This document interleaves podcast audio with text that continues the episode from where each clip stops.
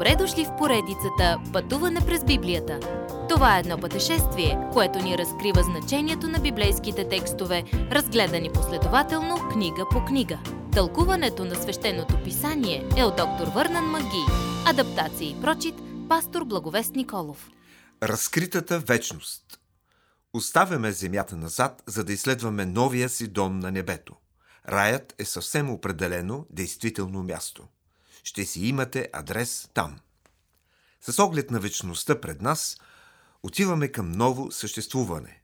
Откровение 21 глава е за новите неща. Ново небе, нова земя, нов Ерусалим, нов век и вечен живот като невяста на Агница, когато ще бъдем нови творения в Христос Исус.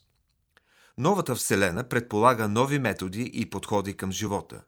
Нови закони ще обославят новата Вселена целият ни начин на живот ще се промени.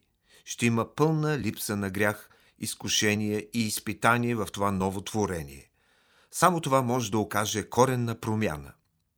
Невъзможно е умовете ни да осъзнаят големите преображения, които ще се случат в едно ново творение. Вселената ще изглежда различно. Няма да има слънце, защото сам Бог ще бъде светлина – Присъствието на Христос и на Бога, заедно с изявения Божия престол, ни вкарва в нов век за човека, новото творение.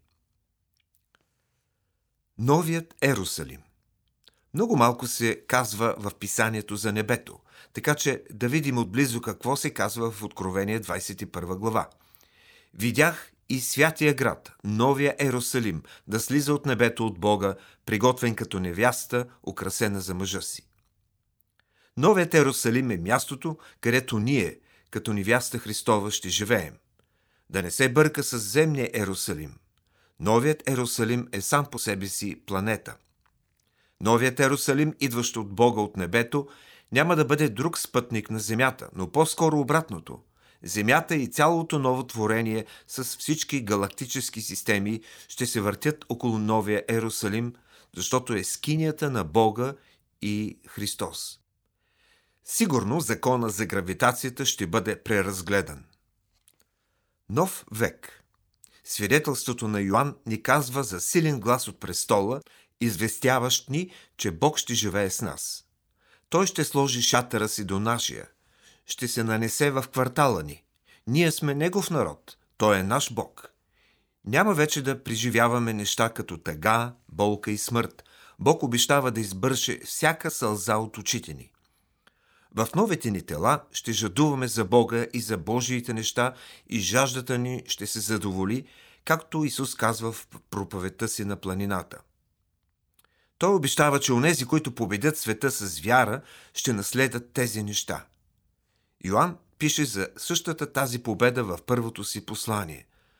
На този, който победи, Исус също казва, че ще бъде Негов Бог и той ще бъде Негов син. Това е уникално и по-славно взаимоотношение. Това ново и удивително творение на ново небе и нова земя не влияе върху огненото езеро и крайната точка на онези, отхвърлили Христос. Те са вечно отделени от Бога и нищо не е по-страшно или по-плашещо от това. Грехът никога няма да премине стените на новото небе и новата земя. Грехът и потенциалът му са завинаги изхвърлени от новото творение. Как ще изглежда новият ни дом? Ще си удивим. Следващият път. Поглед върху архитектурния план на новия Ерусалим. Уважаеми слушатели, вие чухте една от програмите в поредицата Пътуване през Библията. Ако ви е допаднало изучаването, заповядайте на www.ttb.bible, където има много и различни програми на български язик. Ако свалите нашето мобилно приложение от ttb.bible, ще получите достъп до систематично изучаване на всяка книга от Библията. Разкажете ни как Божието Слово променя вашия живот, като ни пишете на електронната ни поща info at studio865.org или в нашата фейсбук страница Пътуване през Библията.